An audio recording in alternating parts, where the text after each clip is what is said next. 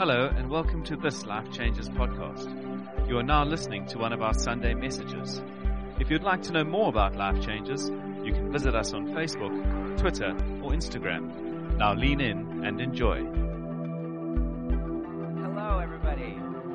Or as you say in South Africa, how's it? Yeah, we don't say that in America at all. I keep asking, how's what? I don't understand what you're saying. Now I'm starting to pick it up. It's great to be here. Um, I come from Portland, Oregon, which is, think, west coast of America, and then go north until the weather is miserable. That's where I, and the coffee is really good. That's where I live. That fine line between misery and incredible food and coffee. That's right where I call home. So when I hear Cape Town or, or Capetonian or whatever you call yourselves, Capetonian, right? When I hear you complain about your winter, I just want to rebuke that spirit in the name of Jesus. That you don't know anything about winter. You have no idea what you're talking about. So we're coming off that northern hemisphere. We're coming off the end of our winter, and I have not been outside in six months, and now I'm in Cape Town and loving my life. So even if I just bomb today and it's terrible and you hate me, hey, I'm, I'm in Cape Town. I'm good. So I'm, I'm happy to be with you. Hey, um, please turn in your Bibles to the Gospel of John, chapter 1, or if you don't have a Bible with you, an app on your phone, or if you don't want to do anything, that's fine. Just sit there and feel guilty. And um, that's great by me as well. Guilt and shame, uh, yeah, that's just totally of Jesus. You know, he's all about that's sarcasm. Do you have sarcasm in Cape Town? Okay, fantastic, fantastic. We'll we'll get along just fine then. Hey, we don't have a ton of time together, but as I was praying and kind of working toward this morning, I just thought that I would pass on to you one of the main things that I'm learning right now in my apprenticeship to Jesus.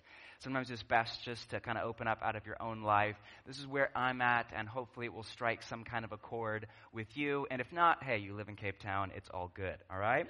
Let's start off right here with Jesus of Nazareth, John chapter 1. Fascinating because um, Mark just said something about this story. John chapter 1, verse 35. The next day, John was there again with two of his disciples. Now, that word disciples there is mathetes in the Greek, the original language. Can you say mathetes? Well done. You're all Greek scholars now. And that's the word that we usually translate disciple. It can also be translated follower once in a while in the New Testament. In my humble opinion, I think the best word we have in the English language to capture the idea behind mathetes is the word apprentice. Because to be a mathetes or a disciple or a follower of a rabbi, whether it was John the Baptist or Jesus or Hillel or Shammai or any number of rabbis in that time and day, was to be an apprentice. It was to organize your whole life around two or three goals to be with your rabbi, to become like your rabbi, and to do what he did. And so John the Baptizer here has two mathetes, two disciples. Now, when he saw Jesus passing by, he said, Look, and there's that line, the Lamb of God. Now, when the two disciples or two apprentices heard him say this, they followed Jesus. I Imagine John is thinking, wait, that's not what I meant. That's not what, don't abandon me. That's not what I meant at all. But they followed Jesus. Turning around, Jesus saw them following. That's what apprentices do. They follow. And he said, what is it that you want? They said, Rabbi, which is a Hebrew word meaning teacher, where are you staying? And then look at this line. Come, he replied, and you will see. So they went and saw where he was staying, and they spent that day with him. It was about four in the afternoon. Notice that Jesus' invitation here to these young kind of mathetes, these young disciples, these young apprentices, or would be apprentices, was just, hey, come and hang out with me. What are you doing this afternoon? Come over to my house. I have an Airbnb in the southern suburbs with a pool. You want to hang out this afternoon? I'm actually not inviting all of you. That was a hypothetical scenario. I do, I do have an Airbnb in the southern suburbs with the pool. I'm living like rich people, and it's fantastic. But you're not invited. All right? I'm really introverted, and I want a couple hours to myself. But um, the pool is invited. Me and the pool are invited. It's fantastic. But that was if I was Jesus, I would invite you all over for lunch this afternoon. That was the invitation of Jesus. Hey, come and be with me. Over and over and over, you see some kind of a story like this. Hey, come follow me. Hey, come be with me. Hey, come over to my house. Hey, what's for dinner? Yo, that sounds great. Come eat with me. Just come be with me. That is the first and primary goal of apprenticeship to Jesus is to be with Jesus. Let me say that again. The first and primary goal of your apprenticeship, or if you prefer the word discipleship to Jesus, or if you prefer the language of following Jesus, the first, the primary goal is to be with Jesus. Now, of course, you're all smart thinking people, um, except for Mark. And so, that's kidding. I don't even mean that. The, you South Africans are so mean to each other. I'm from Portland where we're, we're nice to our friends and mean to our enemies. And here it's, it's opposite. I don't. So, like, and I've just been corrupted. One week in your country, and I'm just mocking the pastor. Yeah, where's the. You're actually a, a lovely man, as you would say over here. Well done. Um, the question is you're smart thinking people. What's the question? The question is how does this work now exactly? Because Jesus is not here. I mean, not in the flesh, and it's not like a abstract statement. At the end of the gospel, we read that Jesus goes away to the right hand of the Father. So, how exactly do we be with Jesus? Follow Jesus wasn't a metaphor in the first century, it was literal, right? It meant like, follow me, as in walk behind me. We go here, we go here. So, how exactly do we be with Jesus now? We'll turn over to John chapter 14, just a few pages to the right in your Bible. John chapter 14. Toward the end of Jesus' life, as we move through his autobiography that we call the Gospel of John, Jesus starts to talk more and more about kind of what is on the horizon his death, his burial, his resurrection, about the, the hard truth that he will go away. And, he, and he's starting to warn his apprentices. Man, this is, this is coming. This is around the bend. And then have a look at this in John chapter 14, verse 16, right in the middle. I will ask the Father, and he will give you another advocate. Now, this is a bit slippery to translate into English, that phrase, another advocate, because in Greek, in English, there's one word that we trans for another, but in Greek, there's two words, and the word used here means another of the same kind. So this can be translated, I will give you another one of me, or another one in my place, to help you, and here's our language, be with you forever. Not just for a few years, but forever. And who is it? Right here, the Spirit of truth. The world cannot accept him because it neither sees him nor knows him, but you know him, for he lives with you, and he will be even more than that in you. So, not just with you, but in you. I will not leave you as orphans. I will come to you. And then skip down to verse 25. Jesus goes on. All this I have spoken to you while I am still with you. But the advocate, the Holy Spirit, whom the Father will send in my name or in place of me, he will teach you all things, will remind you of everything I've said to you. So don't worry about it. Peace I leave with you. My peace I give you. I do not give to you as the world gives. Do not let your hearts be troubled and do not be afraid. So, according to Jesus of Nazareth, who knows a thing or two, the way that you and I be with Jesus is through the Holy Spirit through relationship to the Holy Spirit, the another one of me that goes by the name the Holy Spirit. This means that the first and primary goal of apprenticeship to Jesus is learning to live in a constant state of awareness of and connection to the Holy Spirit. This is the baseline for following Jesus. So if you're new to Jesus, if you were just baptized in the last few weeks or months or years and you're thinking, man, it's a bit overwhelming. Where do I start? It's complex and it's way different than what I'm used to and what I grew up around and the city that I call home. Where in the world do I start? This is it right here. This is kind of, if there's a starting line, in my opinion, this is it. You be with Jesus. Jesus goes on to lay out a metaphor for how to live into this brand new reality of life with God. Just have a look at chapter 15, one paragraph down, verse 1. Here it is I am the true vine, and my Father is the gardener. So, in the metaphor, Jesus is the vine, and the Father, God, is the gardener. He cuts off every branch in me, that's you or me, that bears no fruit, while every branch that does bear fruit, he prunes so that it will be even more fruitful. Now, you are already clean because of the word I have spoken to you. And then this next word in Greek is the word meno, and it can be translated remain, or if you have an older translation, it reads abide. My Bible says remain. I prefer the word abide. It means to dwell or to make your home in or to set up shop in. Me. Remain in me, as I also remain in you. No branch can bear fruit by itself. It must remain in the vine, and neither can you bear fruit unless you remain in me. I am the vine, just in case you missed that part. You are the branches. If you remain in me and I in you, you will bear much fruit. Remember that for later. Apart from me, you can do what? Nothing. Not even a little bit. We get nothing from Jesus. If you do not remain in me, you are like a branch that is thrown away and withers. Such branches are picked up, thrown into the fire, and burned. If you remain in me and my words remain in you, ask whatever you wish, and it will be done for you. This is to my Father's glory, that you bear much fruit, showing yourselves to be my mathetes, my disciples, my apprentices. Now, have a look at this. Jesus' metaphor is that of a branch abiding in the vine.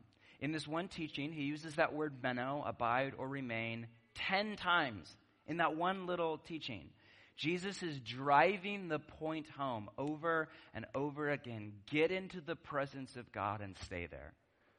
Just anchor in, just sink the pillars of your life deep into the earth of God's presence and don't move a muscle. Now, this doesn't mean you need to quit your job and join a monastery. Um, Jesus didn't. Neither did the writer John here. But this does mean that you and I need to learn to always be two places at once. In Cape Town traffic, which is pretty bad, by the way, and in the presence of God. Out kite surfing, I hear that's a thing around here, and clearly in the presence of God. At the morning gym and in the presence of God. Catching up on email and in the presence of God. At your job you don't like at all and in the presence of God cleaning up vomit after morning breakfast when your wife is gone and you're trying to pastor a church and parent children and pick up Mr. Dude from America and in the presence of God. Always be two places at once, all day long. Now, there's all sorts of language used to capture this kind of a relational dynamic and experience with God. Jesus here calls it abiding. Paul later on in the New Testament calls it prayer without ceasing. And what he, he I don't think he means by that a 24 7 prayer vigil. Like at some point you would just run out of sleep and food and oxygen and you would die. I think he just means a whole lifestyle built around abiding. Where, where prayer isn't something you go and do, it's, it's the air you breathe, it's your relationship with God. You're always with God. Everywhere you go, a little bit here, a little bit there, you're just always in two places at once. Ongoing, continuous, 24 7 life with God. Our Catholic brothers and sisters call it contemplation. Or if you read a lot of the Catholic literature, they call it, they talk about beginning prayer and then they talk about advanced prayer. I like that. That's kind of cool. Advanced. Beginning prayer is like, Jesus, I need help with this, that, or the other. Advanced prayer is just life with God. The medieval mystic Brother Lawrence called it the practice of the presence of God. I, that's my favorite language after abiding. Do you know about Brother Lawrence? Is he a thing in South Africa at all? If not, don't feel bad at all. He was a 15th century Parisian monk, so way before our time on another continent. And um, he wasn't a priest or a scribe, he was a dishwasher in the back of this monastery in Paris. And he devoted his entire life to what he called the practice of the presence of God. So that was his life goal. You asked Brother Lawrence, you know, what's your dream for your future? He said, Oh, I'm a dishwasher. My life goal is the practice of the presence of God. Now, this goes on for years, and he's just transformed by abiding, by life with God. And uh, pretty soon, word gets out, and people start to come from all over Paris to ask questions and just watch this monk in the back room wash dishes and delight in God at the same time. Then people start to write letters from all over Europe and the known world. And after his death, those letters were put together into they call it a book, but it's really more of just a little pamphlet. Here's one quote that I absolutely love from one of the letters. He writes this The time of business, so think about your chaotic moment. What if you're a full time parent or a businessman or you run a, whatever you're, the time of just chaos and activity and noise. The time of business does not with me differ from the time of prayer. And in the noise and clatter of my kitchen, while several persons are at the same time calling for different things, I possess God in as great tranquility as if I were upon my knees before the Blessed Sacrament. He's a 15th century Catholic. The Blessed Sacrament, that's, that's code for the bread and the cup. That's the most sacred moment in his worldview. And he's saying, yeah, that is a sacred moment, and so is cleaning up after dinner. Morning prayer, 4 a.m. in a monastery, quiet, not a noise, just me. That's a sacred moment. And so is my morning commute in traffic down that freeway. It's all life with God. Man, I don't know about you, but that's the kind of relational dynamic with Jesus that I, for one, ache for. My guess is that I'm not alone. What, what if you and I were to follow after Brother Lawrence? What if we were to devote our life to the practice of the presence of God? But notice that he calls it the practice of the presence of God. I absolutely love that language because this way of living, it won't just happen. In particular, in the digital age, if you have a smartphone or you have access to Wi Fi, actually, your Wi Fi here is terrible all over your country. I basically love your country. There's just a couple, there's a short list of things I hate about it, and Wi Fi is not at the top, but it's, it's getting there. It's getting there, you know? Um, I just insulted your country. I'm sorry. I really do love your country. I really do love it. Fantastic. I just insulted your pastor and your country in one sermon. I'm not going to get invited back ever. I'm so sorry. But this way of living in the digital age, in a city with a busy life, it won't just happen. It will take practice. Here's my all time favorite quote from a Christian philosopher who died a few years ago by the name of Dallas Willard. His writings have really shaped the way that I follow Jesus of Nazareth. And I love this. I actually printed this out on the inside of my closet door just to read before I go about my day. He writes this, and it's a bit thick and a bit dense, so just kind of pay attention and we'll get through it. The first and most basic thing we can and must do is to keep God before our minds. This is the fundamental secret of caring for our souls. Our part in thus practicing the presence of God, there's Brother Lawrence's language, is to direct and then redirect our minds, because we get distracted, constantly to Him. In the early time of our practicing, we may well be challenged by our burdensome habits of dwelling on things less than God. That's a, a nice philosopher way of saying you're going to get distracted by, I got to run this errand, I got to run that errand. Oh, wow, look at that. Oh, kite surfing. Oh, this. Oh, wow. Like, you're going to get distracted. But hey, these are habits, not the law of gravity, and can be broken. A new grace filled habit will replace the former ones as we take intentional steps toward keeping God before us. Soon our minds will return to God as the needle of a compass constantly returns to the north. If God is the great longing of our souls, He will become the pole star of our inward beings. How beautiful is that? And his point is that, listen, abiding in the vine or the practice of the presence, it takes practice, a life built around practice, but it's worth it a little bit here, a little bit there. You get better, you get better, and all of a sudden your mind, your imagination, and out of that your heart, it starts to default not to the sports game or news or social media or the to-do list or work or the errand you have to. It starts more and more to default to God, you're here right now. And I'm here too. And it doesn't happen in a day. It doesn't happen in a week. You're not going to hear my sermon and be like, oh, great. From now on, I practice the presence of God to over months, over years, you start to cultivate a mind, an imagination, a heart, a body posture that is organized around the practice of the presence of God.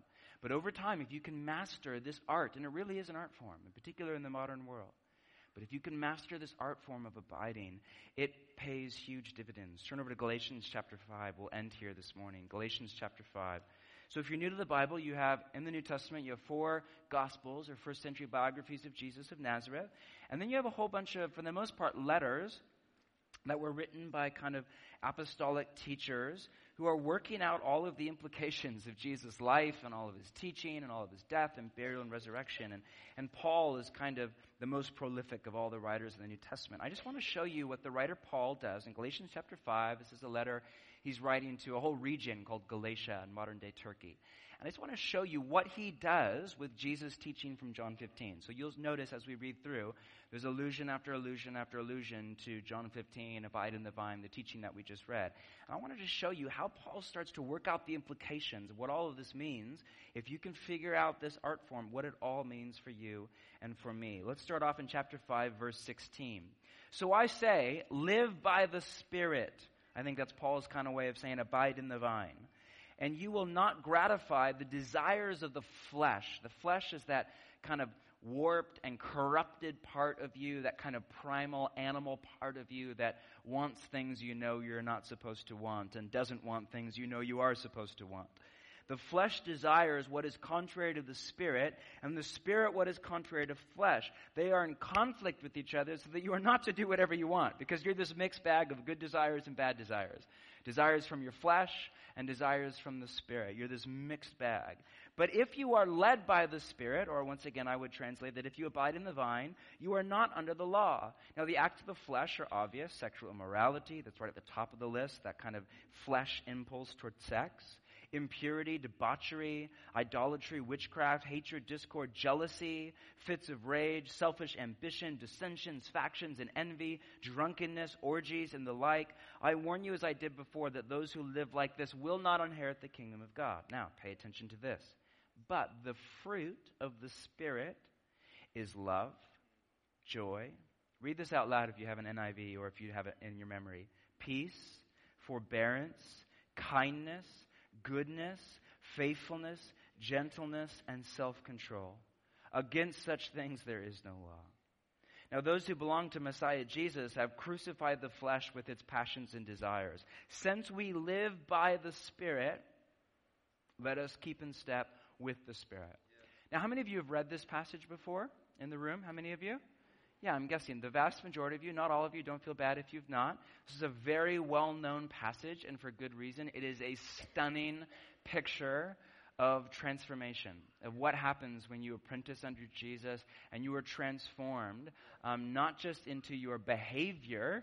You don't just behave the right way, but you become the right kind of person. And you take on the inner disposition of Jesus, marked by love and joy and peace, and on down that list. But here's the deal it's really well known, at least where I come from, and maybe it's not a problem in South Africa, but where I come from, and in my experience, a lot of people twist and distort and mutate this passage into a list of commands to be more virtuous. So I read this passage growing up. I grew up um, in the church, and I, I, read it basically, and I, I would think to myself, oh, I need to be more loving. Oh, joy. Yes, I need to work on joy this week. Oh, peace. I'm so stressed out and anxious right now. Okay, Jesus, help me to be more peaceful. Oh, patience. Oh, I'm terrible at that. Oh my gosh. And I have three children now. Oh, they like I, I okay. I need to be more patient this week. Now, is that a list of commands to be more virtuous? Mm-mm. And even if it was, by the way, it doesn't work because every single word on that list is not a behavior or an action, it's a descriptor of the inner disposition. And it's not something you can do by willpower. For example, love, um, you, you can't, through willpower alone, you can't just make a decision right now to be loving towards somebody. Well, let me rephrase that. You can act loving towards somebody. You can grit your teeth and stand and chat to somebody that you can't stand and be really nice. My wife and I call it fake nice. You know, people like that. That's I don't know if it's a Port, maybe a Portland thing more than a South African thing. Who smile at you and and inside you just tell that like I hate you, I hate you, I hate you, I hate you. But they don't say it at all. They smile, but there's something there. If you're perceptive, you're like, oh, that's fake nice. She's not actually nice. That's fake nice.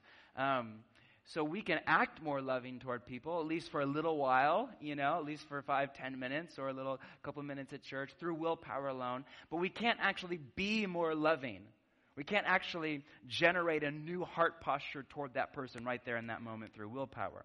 Same with joy. We can, we can make a decision to, put, to have a good attitude, to put on a good face, to say, I'm grateful this, I'm grateful for that, even to rejoice. And there is a command later in the writings of Paul to rejoice. It's not a bad thing. But you can't actually be more joyful. Just like, oh, I'm really sad today. Hmm, be more joyful. Boom. Okay, great. I'm doing great now. It isn't uh, like you're an emotional creature. And you don't, you have influence over what you feel, but you don't have control over what you feel, right? So on, on down the list. So Paul's not, and, and the second problem with that is Paul is not, there's no command there. Paul does not command you to be more loving. He does not command you to be more joyful. He does not command you to be more peaceful, at least not here. He does not command you to be more patient. There is one command in the entire passage, and it's repeated at least twice, or depending on how you exegete the Greek, maybe even three times. It's the beginning and it's at the end. At the beginning in verse 16, he writes, Walk in the Spirit. That's a command. And at the end in verse 25, he writes, Since we live in the Spirit, let us keep in step with the Spirit. Paul is a genius, by the way. It's almost like he had help. You see what he's saying? You see what he's up to here? He's saying that yes, we can't be more loving or more joyful or more peaceful or more patient, but we can, through the spiritual disciplines, we'll chat about that in a minute, open ourselves up to the person and presence and power of the Holy Spirit and let Him grow the fruit of the Spirit up from the inside of our life out. Paul's metaphor is, of course, of a fruit tree. Where is he getting that? Who is he stealing that from? Jesus of, it's okay to do that, right? Jesus of, at least when you're Paul. Um, Jesus of Nazareth, John 15, fruit of the Spirit, abide in the vine, you will bear much what? Fruit. He's getting all of that from Jesus. How does a vine, I was in Stellenbosch yesterday, went out to a wine farm, was absolutely beautiful. How, so you get the picture of a vineyard. How, how does a, a vine, how does a branch bear fruit? Through, through trying really hard? No, just through abiding. Have you ever seen like a really stressed out vineyard? It's just like, oh, come on. We're in a drought. We need to make a better grape this year. Like, so much is riding me. The pinotage needs to break through at a global level. Come on, come on. Nobody knows about us outside of South Africa. We need to break through. No, like it's just there. It's just abiding. And all of the life, all of the nutrient, the water, all of it is coming from the vine. Same is true for a peach tree or an orange tree or any kind of fruit. Not through trying. You don't bear fruit through trying really hard. You bear fruit through abiding. In the same way, how does an apprentice of Jesus bear the fruit of love and joy and peace and patience? Through trying really hard. Be more loving, be more loving, be more loving. No, I'm not all against trying, but it just doesn't get you nearly far enough. Willpower is great. I'm all for willpower, but it'll get you maybe 25% of the way. So, how do we bear fruit? Through abiding through abiding. All day long, life, we practice the presence of God. Out of that place, as we open up to God, we are transformed. Now, the question is, and this is where we'll kind of land the plane how do we do this? In the chaos of our day and age, in a city, if you have a family or a smartphone or kind of not great Wi Fi access or whatever, how, how, do we actually do this. It won't just happen, it will take a high degree of intentionality. So, how? Well, it's really simple. We already said it through practice. This is where the spiritual disciplines, um, as they are usually called, or what I prefer to call the practices of Jesus, come in. The spiritual disciplines or the practices are time tested ancient practices that go all the way back to Jesus himself, to the Jesus that we read about in Mark, Matthew, Mark, Luke, and John, that organize and orient your whole life around abiding or around what Lawrence called the practice of the presence of God. There's no official list of the spiritual disciplines because basically anything that you read about in the life of Jesus is a spiritual discipline. So, you know, Jesus going up on a mountaintop to pray, that's a spiritual discipline. Jesus going on a walk by the side of the lake, anything based on the life of Jesus. But usually in the top 10 are always silence and solitude. Most of the great teachers of the way would put that right at the top, even if you're a high extrovert. Prayer, of course. Fasting, which is something we've lost, at least in America, over the last century, but for thousands of years was one of the core practices of discipleship. Reading scripture, of course, that. Sabbath, and I would put church, what, what you're doing right now. This is a spiritual discipline. This moment right here, church together. It's one that we do all together as a community giving, generosity, justice, celebration, confession, gratitude. And the spiritual disciplines are key, essential, non negotiable if you want to be with Jesus. And for over a millennia and a half, the spiritual disciplines were the starting point to apprenticeship to Jesus. So if you were to become a follower of Jesus, you know, in 12 AD or whatever, you would sit down with your pastor or your priest or your church, and the first thing you would learn is how to pray and how to and how to fast and the bible wasn't available for you to take home or there was no app on your phone but you would start to memorize scripture and you would start to live in community the first thing wasn't some like theory based post enlightenment kind of basic doctrine in class and i'm all for that but the first thing was this is how you actually experience life with god this is how you actually organize and orient your whole life around the experience of the God that you were just baptized into relationship with. But the reality is that, at least in my context, and maybe it's much better here, but the spiritual disciplines are pretty much gone. In 40 and under, they're basically non existent. And all sorts of people who come to church, who love God, who want relationship with God, just feel distant and disconnected. A lot of people that have been in church for 10, 20, 30 years are frustrated, if not full on disillusioned and discouraged because they don't feel like they've been transformed. They believe the right stuff. They become a better person, but they read this list and they're like, that list is not true of me, and I've been at this for 20 years. That means something's not right. That means I'm missing something. If you've been following Jesus longer than I've been alive and your life is not marked by life, by love and joy and peace, no guilt, no shame. It just means that something in the way that you're following Jesus is off. Because that's the end goal. And yes, it's a lifelong process, and we all have a very different starting point. There's a number of people that have just lost this. This is something I really believe in the Western church, in particular out of the Reformation. We've just, we've lost sight of the fact that the way of Jesus is, is just that. It is a way of life. It's not just a set of ideas, what we call theology, and it's not just a list of do's and don'ts, what we call ethics. And I'm all for theology and ethics. But usually we talk a ton about theology and a ton about ethics, and we say little or nothing about lifestyle. But lifestyle is where the money is. For Jesus, it all goes together. And so this, this is the beginning point of our apprenticeship. This is how we organize our life. And we just say, the thing about the spiritual disciplines is all the spiritual disciplines are means to an end. I think that's why they get a bad rap. People get confused and think of the spiritual disciplines as this legalistic religious tradition. Like, oh, we've moved on. We're free. We have grace. We're not about rules and regulations. And I just think, oh, you're missing the whole heart behind them. The point of this discipline is not to earn God's love, or that's ridiculous. You are loved. You're a father. You're, I'm sorry, you're a son. You're a daughter. You are loved by the Father. What's your child's name? Olivia Grace. Olivia Grace. Do you love her? What has she done to earn your love? Poop?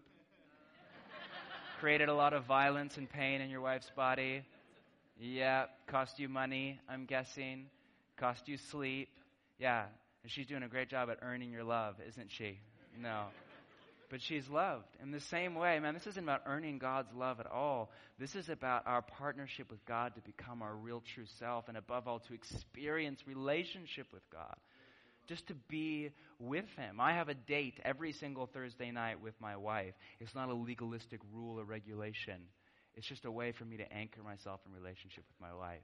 Because I know that in the chaos of the world, if I don't have a moment just to connect face to face, no phone, no three children, God bless them, just me and Tammy together, if I don't have that moment on a regular basis, man, that relationship will disintegrate and fall apart.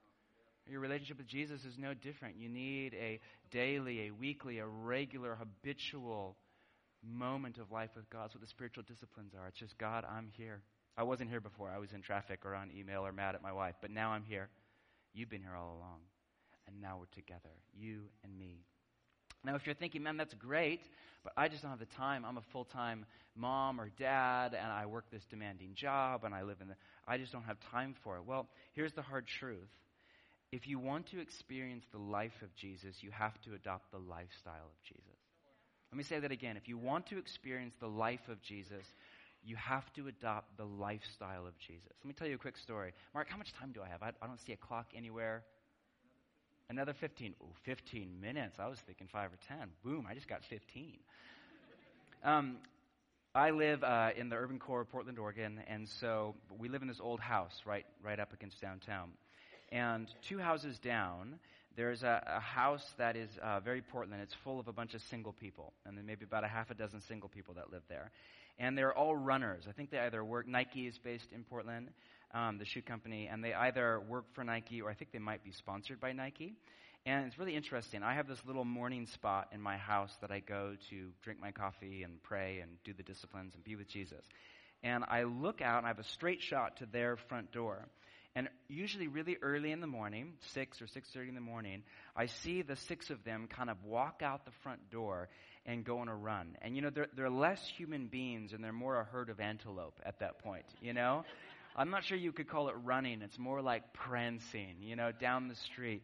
They walk out. They have about 2% body fat. They're in spandex and they just look so good. I mean, it's not even fun. They just look amazing. And they run and they just, man, it's lightning right down the street, you know, whatever it is, a six minute mile or what, I don't know what that would be in kilometers, really fast. They're down, they're gone for an hour. They're back. They're all sweaty. They're right out of a Nike commercial and they go inside, you know, after they stretch outside in their spandex and just look so good, you know? And I'll, I'll, be up there in my office and with my coffee and my Bible, and I'll just think, man. So I run. I run four days a week, but I'm not a runner. You know the difference between I run on a regular basis and a runner. There's, it's a very different thing. So I run four days a week. I'm not a runner. Um, and they are runners. And so on a regular basis, I will look down at them and I'll think, oh man, I want that. I want to look good in spandex. I want 2% body fat. I want to run a six minute mile. I want to have that kind of energy and immune system and incredible health. I want to be, in America, we would say somebody's a specimen if they look that good. I don't know if you say that here. I want to be a, nobody's ever said that about me, ever. Ever. I want to be a specimen, you know? Edwin down here with those muscles, single, minus the mustache, he's a specimen, you know? oh. Yeah, now I've insulted two of your pastors. That's fantastic. I'm just on a roll here. But here's the thing. So I'll look at these runners and I'll think, oh, I want that life. But then I'll start to think about the lifestyle. And then I'll think, do I really want to go out at 6 in the morning in winter, which we actually have a winter, in spandex and run a six minute mile? Do I really want to go to bed like at 9 p.m., not after a glass of red wine and an evening meal, after like celery and water? Do I, do I really want to train for a race, not once a year, but like all the time? Do I really want to push myself until I'm heaving on the side of the road and pouring sweat? I think, nah, I, my coffee is really good this morning, you know? I want the life, but I'm not ready to sacrifice for the lifestyle. Now, I think you see where I'm going with this. That's how I think a lot of us feel about our apprenticeship to Jesus. We want the life of Jesus, but we're just not quite up for the sacrifice, the demand of the lifestyle of Jesus. But the reality is that your life is the byproduct of your lifestyle. And by lifestyle, I mean your rituals and your routines and your rhythms, the way you spend your time and money, the way you organize your day, your week, your month, your life. In business parlance, there's a, a business line your system is perfectly designed to give you the results you're getting. Yeah. What that means is that if you feel like your life is off kilter and you're stressed out, or you feel distant and disconnected from God, or you feel angry all the time, then your system your lifestyle, your morning routine, your day routine, your week, your life, how you spend your time, how you spend your money, your relationship to technology, your relationship to people, God, it's perfectly designed to give you the result that you are getting. And insanity, the definition of insanity is doing the same thing over and over again and hoping for different results. So we have to change. We have to change the system. We have to change our lifestyle if we want to get different results. But for a lot of us, this means sacrifice. This means we've got to get up a little bit earlier and go for it. And maybe not on a run, but maybe it means we start to read our Bible on a daily basis. Maybe it means we start to pray. Maybe it means we start to just take a little time for silence and solitude where you just sit there with yourself and with God and you let yourself feel and you let your mind settle down and you meet God in what you feel and what you think good, bad, ugly. You don't filter it out. You just meet God in that space and in that moment. And you let God start to speak over you and deposit into your mind and your imagination. You just ask a little whisper prayer God, what is it that you have for me today? And you open up your mind, your imagination, your heart. What is it that you have for me today? Anything you want to confirm, anything you want to correct, anything you want to call out in my life. Here I am. I'm open. I'm listening and you just start to settle down. This has all sorts of implications for following Jesus. Here's a top one, and maybe it's not such a big deal here. Maybe it's a laid back, you know, suburban surfer thing. But where I'm at, at least, anxiety is a huge problem. Massive problem across America, across my generation, just massive, like epidemic level. The number of people on medication now for anxiety in my country is staggering. It goes up every single year. A lot of them are followers of Jesus. Think about that line we read a few minutes ago. My peace I leave with you, not as the world gives, give I to you. My peace. Have any of you ever read that and thought, man, that sounds really cool? That would make a great like picture frame on grandma's wall, but I can't relate to it. I don't have that peace. I'm racked by anxiety. I'm stressed out. I'm go, go, go. I'm in a hurry all the time. Where is your peace, Jesus? You said, My peace I leave with you. I don't feel that peace. Now, maybe you do. Maybe you live in Cape Town. You're like, Oh, I feel the peace. All right. Well, I, I live in Portland. I don't always feel the peace. A lot of followers of Jesus read that and think, really? Man, I don't feel that at all. So, how do you get peace from Jesus? Most people think, well, you just get a download from heaven. And there's something to that because peace is the fruit of the Spirit. So, a lot of people pray for peace. And that's not a bad thing to do. That's great. I pray for peace. But also remember that how do you get the peace? By following Jesus. What does that mean? By living like Jesus. Jesus was not stressed out. Jesus was not racked by anxiety. And guess what? That wasn't just because he had a direct line of communication to God. It was because his whole lifestyle was set up for the peace of God. It was set up around abiding. Jesus was in relationship with the Father all the time, would get up early, would just be with the Father, would rest. And then he had this whole lifestyle. Jesus would practice Sabbath once a week, just a whole day for rest and worship. He would regularly get away to a solitary place just to pray, even as an extrovert, just to go and be with God. He would eat a meal with friends. Jesus loved to do that. He would get up early sometimes and go to pray and sometimes stay up all night. But then, it, more than one story, you read about Jesus sleeping in. The disciples have to wake. Hey, Jesus, you're the Messiah. It's 10 a.m. It's time to get up. Oh, I'm just practicing the spiritual discipline of sleeping in, you know? He was never in a rush, never in a hurry, even in a full life. And guess what? His whole life was marked by peace.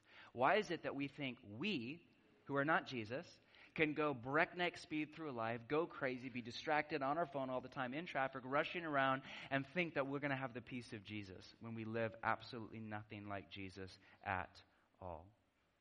Here's the thing you have to realize about Jesus is that he was the example not only of what it means to be God, but also of what it means to be human.